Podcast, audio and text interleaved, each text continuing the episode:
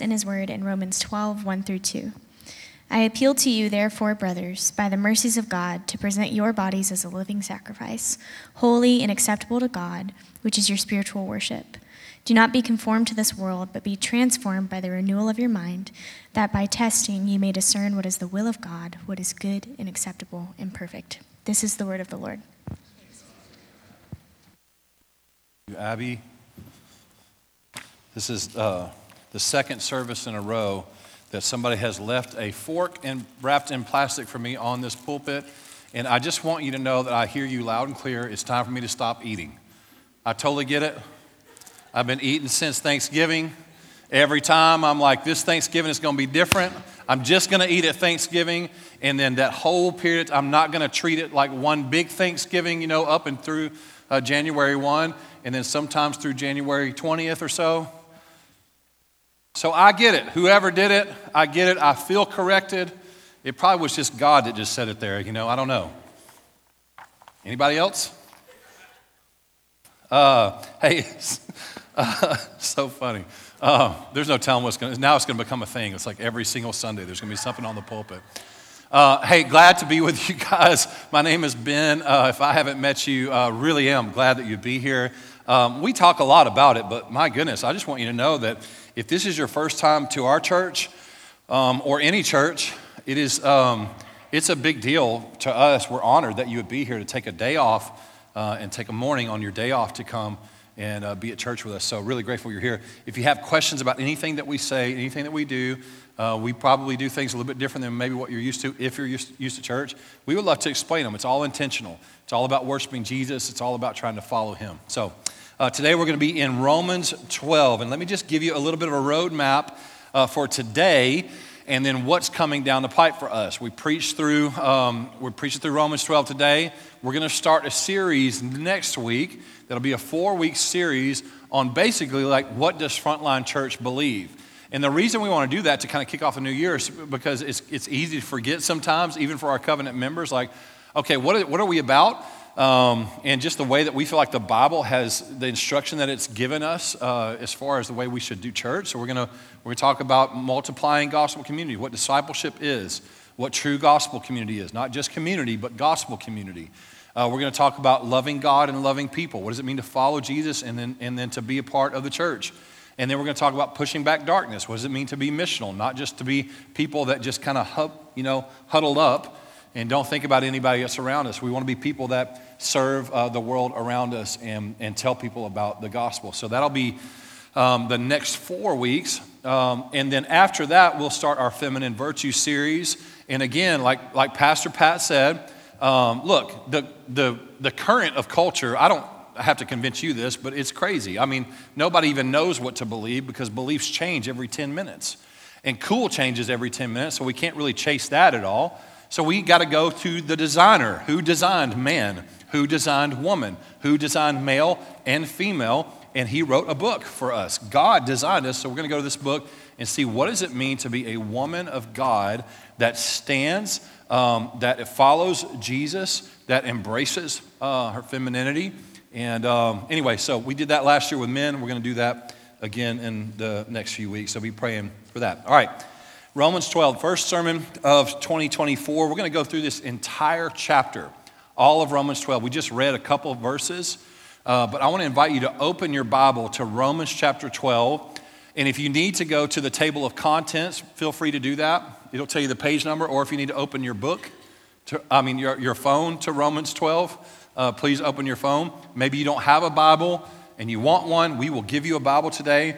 And if none of that works, we'll have the it on the screen as well. So there's multiple ways you can follow along. The question that I'm asking for myself, I'm asking for our church, and I want you to ask today what does it mean to truly be a Christian? What does it mean to truly be a Christian?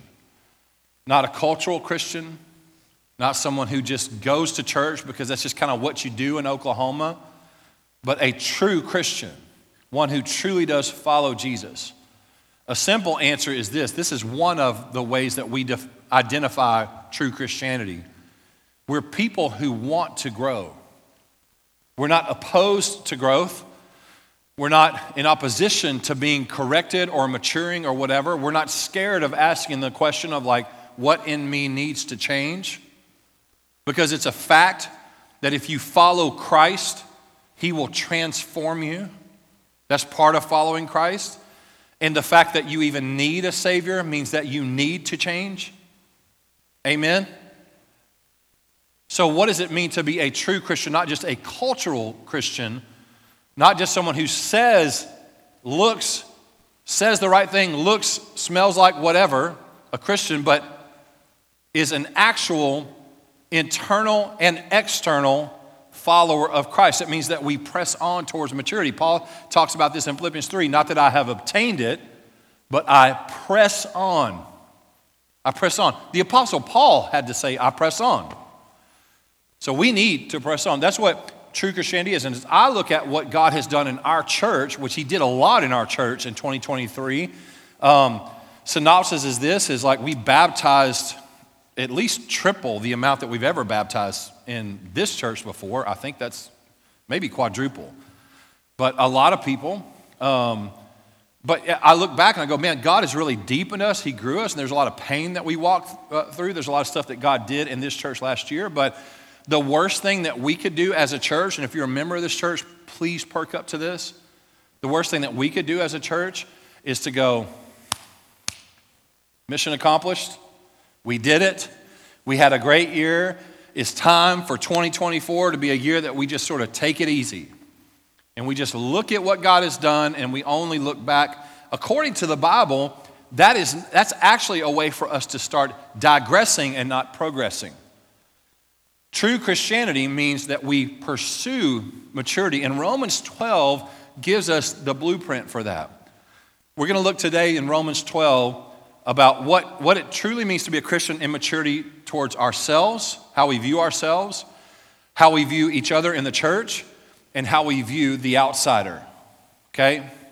So the first thing is this true Christianity is individual maturity. Or better, maybe you could write in your notes there true Christianity is pursuing individual maturity. He says this to start out I appeal to you, therefore, brothers, by the mercies of God, to present your bodies as a living sacrifice, holy and acceptable to God, which is your spiritual worship. Do not be conformed to this world, but be transformed by the renewal of your mind, that by testing you may discern what is the will of God what is good and acceptable and perfect. He says this present your bodies. This is both individual body and also corporate body. The Bible talks about the church as the body of Christ, but it also talks, has a lot to say about your actual body, which means more than just your physical body. It also means your emotions, it means your spirit, it means all of those things. And it matters. So we've got now individual body and corporate body. Present your body, present your body as a living sacrifice, which also means the church, present the church. Meaning this, the way that we worship God is through presenting ourselves as a sacrifice to God.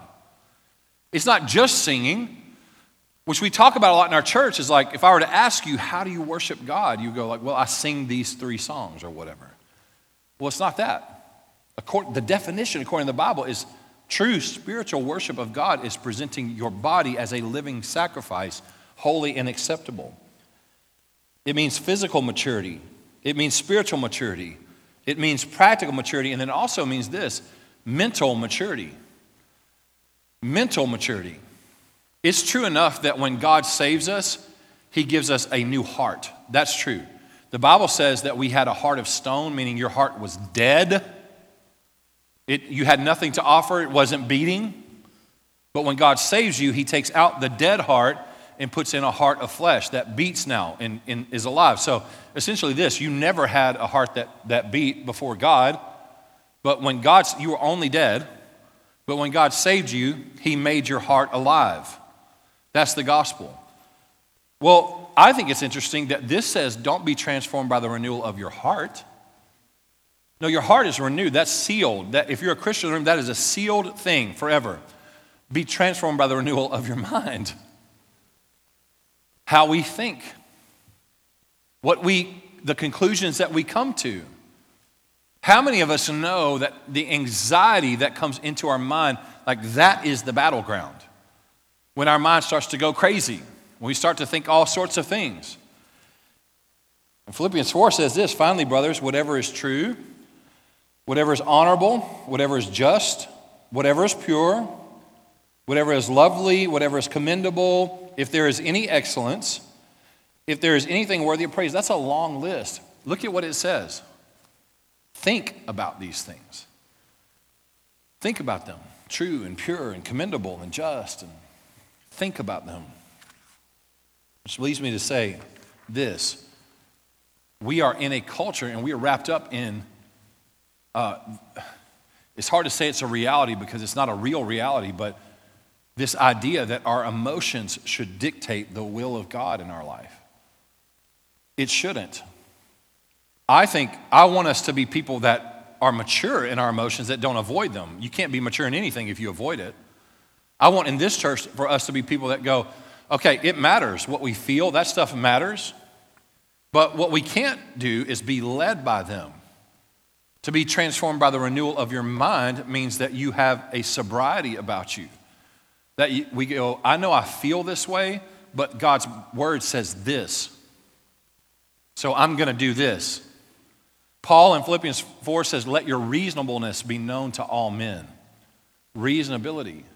The Bible talks about being sober minded, not sober hearted, sober minded, to be able to think straight.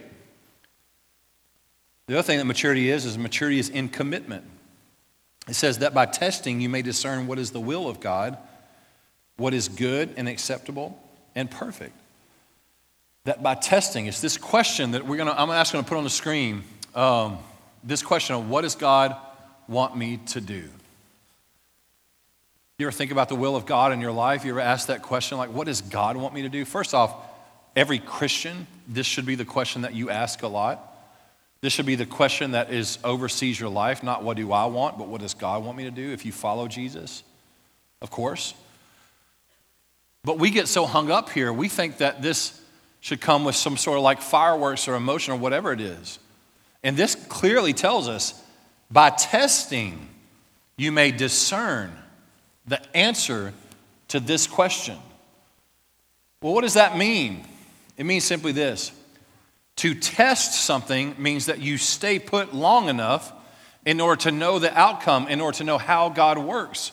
It means being faithful and committed to God but also, if you are to test this church, some of you are doing that now. You've been attending for a while. You said, let me test it to just make sure they're not crazy, which by all means, please do. We are actually probably a little crazy. I don't, uh, you know, I hate to tell you. By testing a church or testing a thing, you're learning like, is it, is it worthwhile? Is it mature? Is it whatever? This says, in your life, in order to test something, you have to stay in it. Do you understand what I'm saying? You have to stay faithful. You can't just test one thing and move to the next and move to the next and move to the next. You have to stay with something. So by testing, you may discern what is the will of God, what is good and acceptable and perfect. Another way that we test anything is with people around us that have also tested. That's why you should never ever try to do your life alone. Never. I know there's single people in the room. I'm one of them. Don't live your life alone. You need other people that have tested. You need other people that have said, I, I thought this, but then God did this, and I think the Bible says this. And it all works together. Stay faithful and committed. Stop chasing emotions as God's will. The amount of times throughout my ministry life that people have come to me and said things like, I remember one in particular years ago, a man that just abruptly was leaving the church. And he goes, Hey, this is our last Sunday. Covenant, faithful people. And we are like, Excuse me? Your last Sunday? He was like, Look, man, when God tells us to go, we go. It's like, well, I, there is nothing in the Bible to that, that says that you should just abruptly leave and have no accountability in your life at all. There's nothing. So God's not telling you something that's contrary to His word. You understand what I'm saying? Like you can't you can't let your emotions, you can't let whatever you, whatever you feel in a moment to be dictated by that. That becomes blasphemy to say that God told me, but I, really you just want to do it. Testing, being around others that have tested to discern what is the will of God, and how you know it is what is good and acceptable and perfect. Perfect being Jesus. What looks like Him. Humility, maturity and humility. It says in verse 3 For by the grace given to me, I say to everyone among you this, not to think um, of himself more highly than he ought to think, but to think with sober judgment. I love that sober judgment comes after humility, which is so important. Why are we so frenetic, frantic? Why are we so all over the place? What is the reasoning? It's easy for us to say, well, it's anxiety, Possibly. I mean, that's the quick diagnosis. Or it's just like maybe it's uh, technology, maybe it's whatever it is. Maybe we're just all over the place. Why are we so all over the place? Well, according to this, it starts with our pride.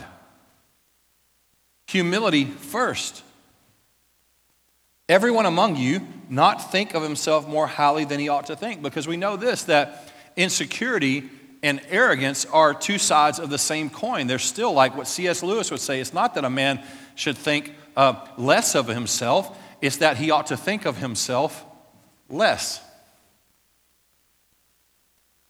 Isn't it interesting that sober judgment comes after our hearts are fixed before God? The second thing I want you to see is this. The first, um, true Christianity is uh, maturity individually, is pursuing individual maturity. The second is it's pursuing maturity towards the church.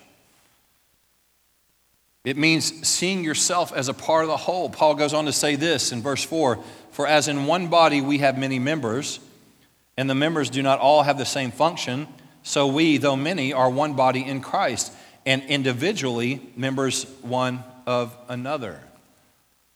You see the pattern? It's be transformed by renewal of your mind, humility, letting your let your mind think on the right things, think with sober judgment, then that leads your heart to humility to go like, well, I'm not actually a super Christian. I'm not actually made to do this whole thing by myself.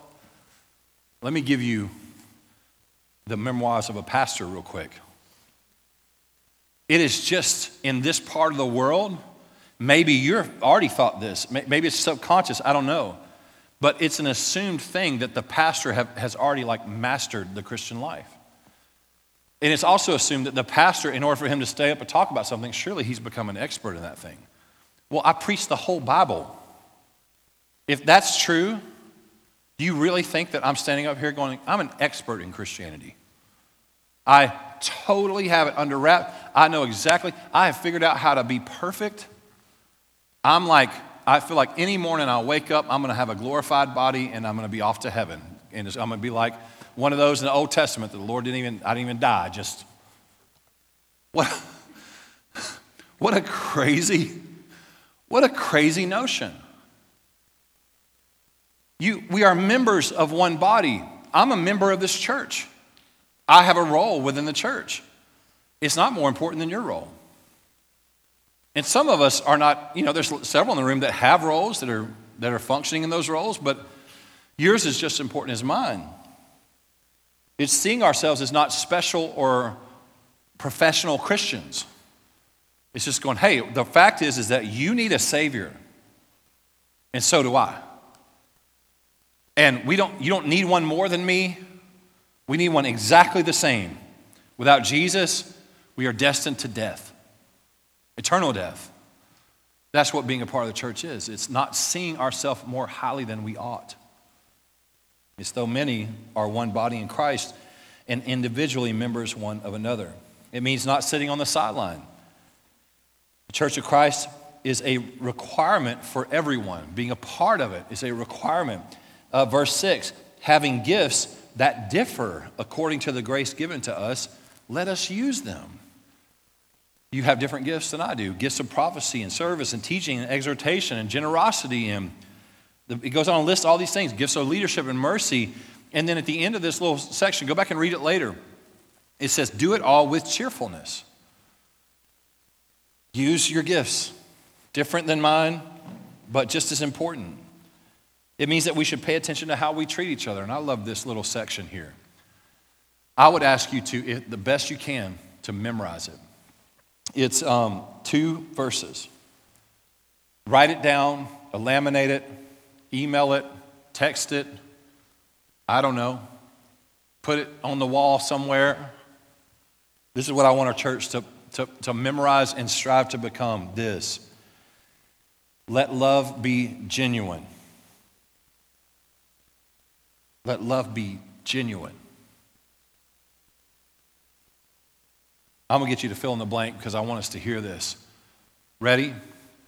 Let love be. Come on now. We're going to do that one more time. Let love be genuine, not fake. Not fake. I'm not here to play church. You're not, we don't want to play church. We're not here to be fake people. We're not here to just like, I mean, what a lame thing to do, if I'm being honest. To just be here because we have nothing better to do.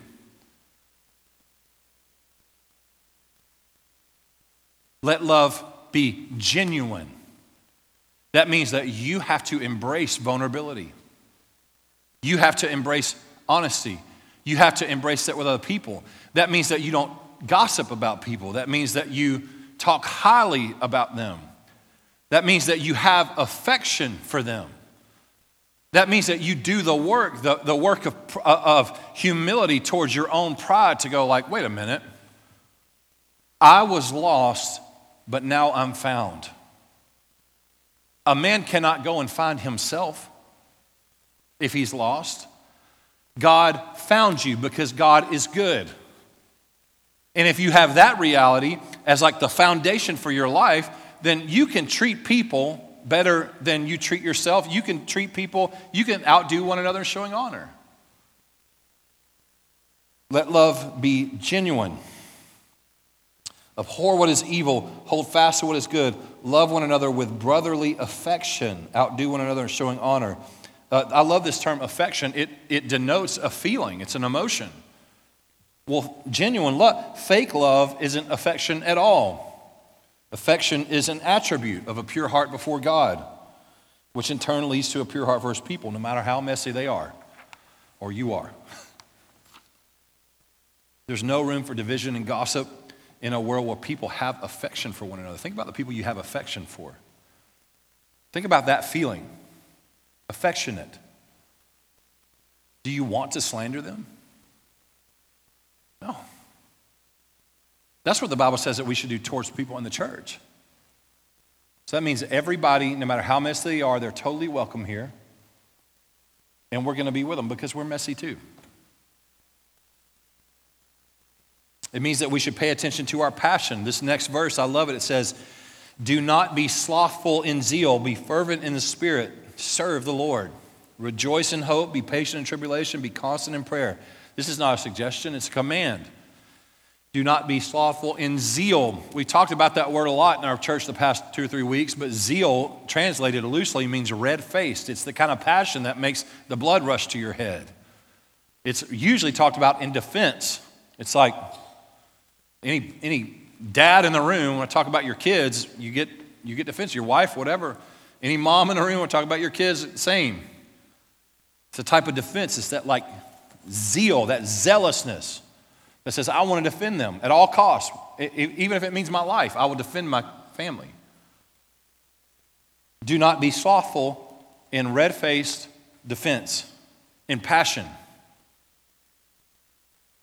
Be fervent in the spirit. Well, that's an interesting thing because how is it that you can, this is, this is implying that not being slothful in zeal, that we can choose to be zealous.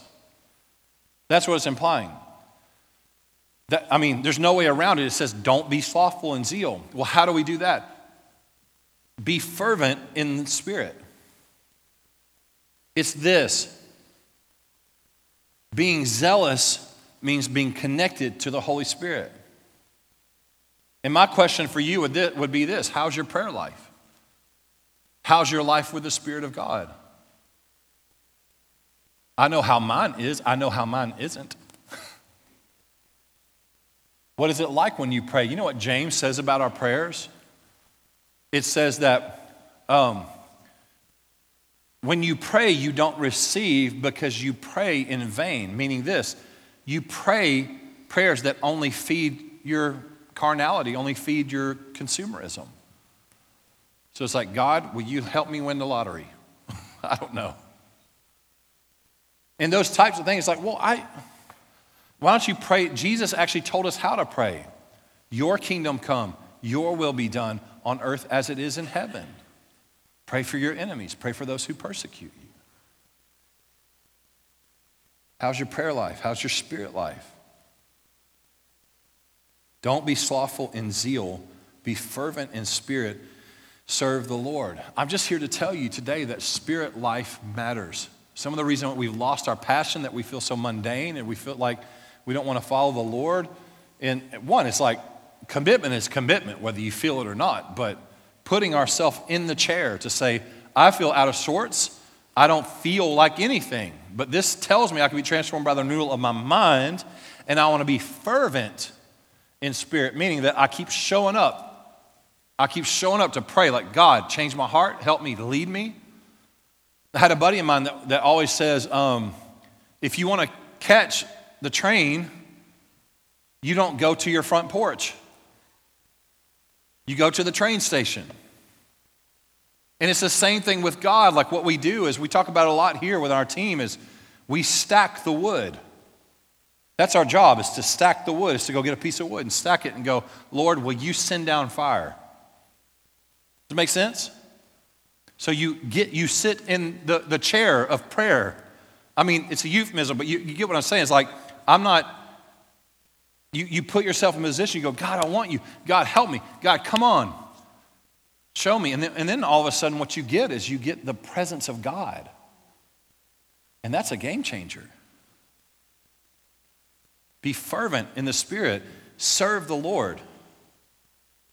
Rejoice in hope. That's not hard to do. Not hard to rejoice when we're hopeful.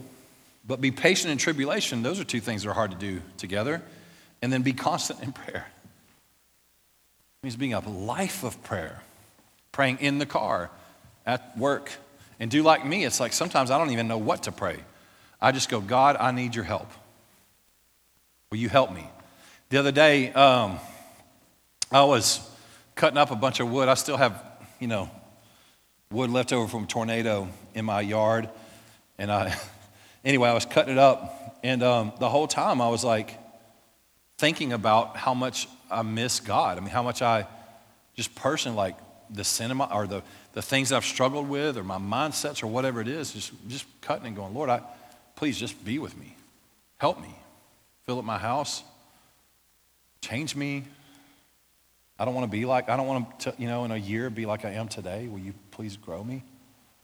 Just that.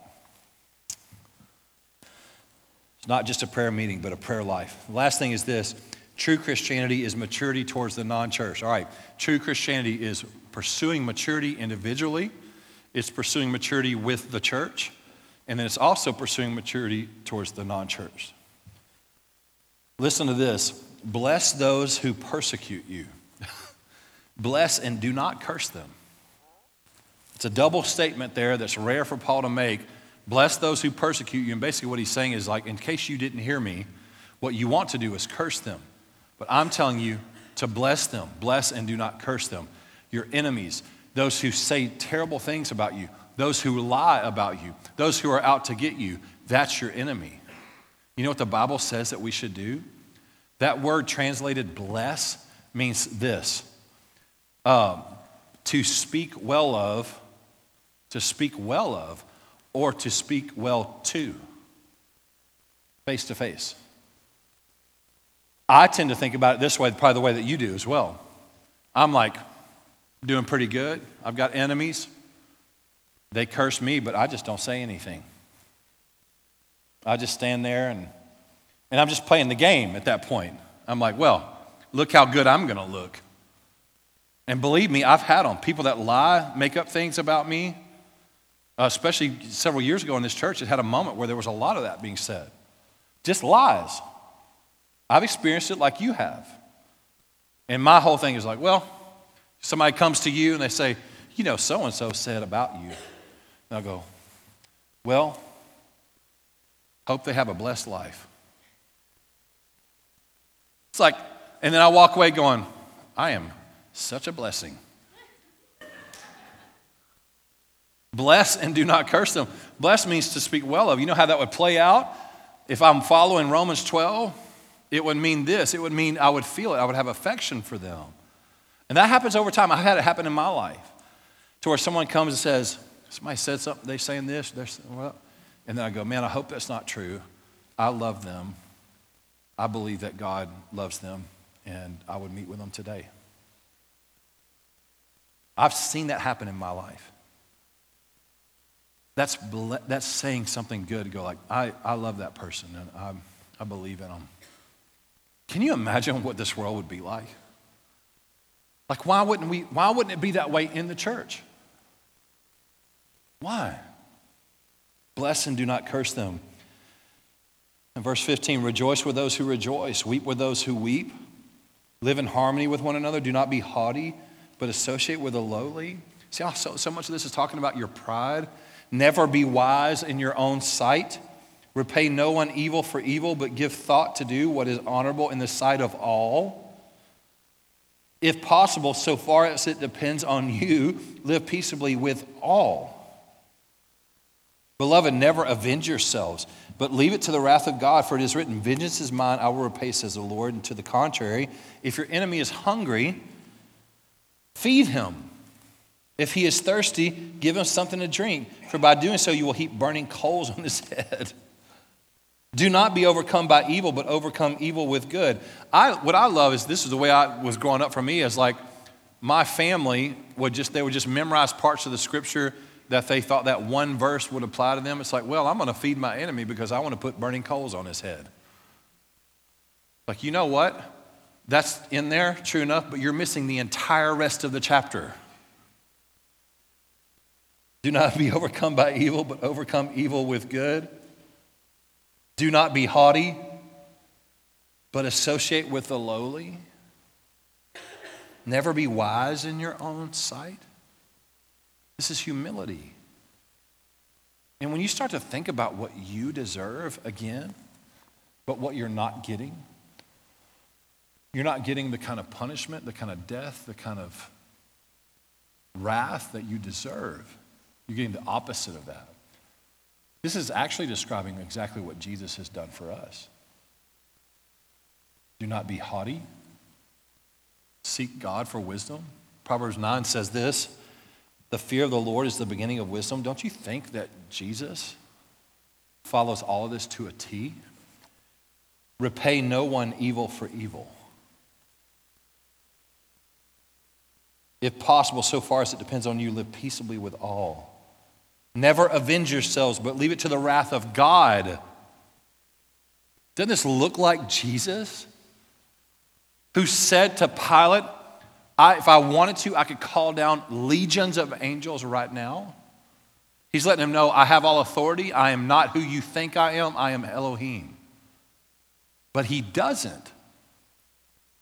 He models Romans 12 perfectly for us.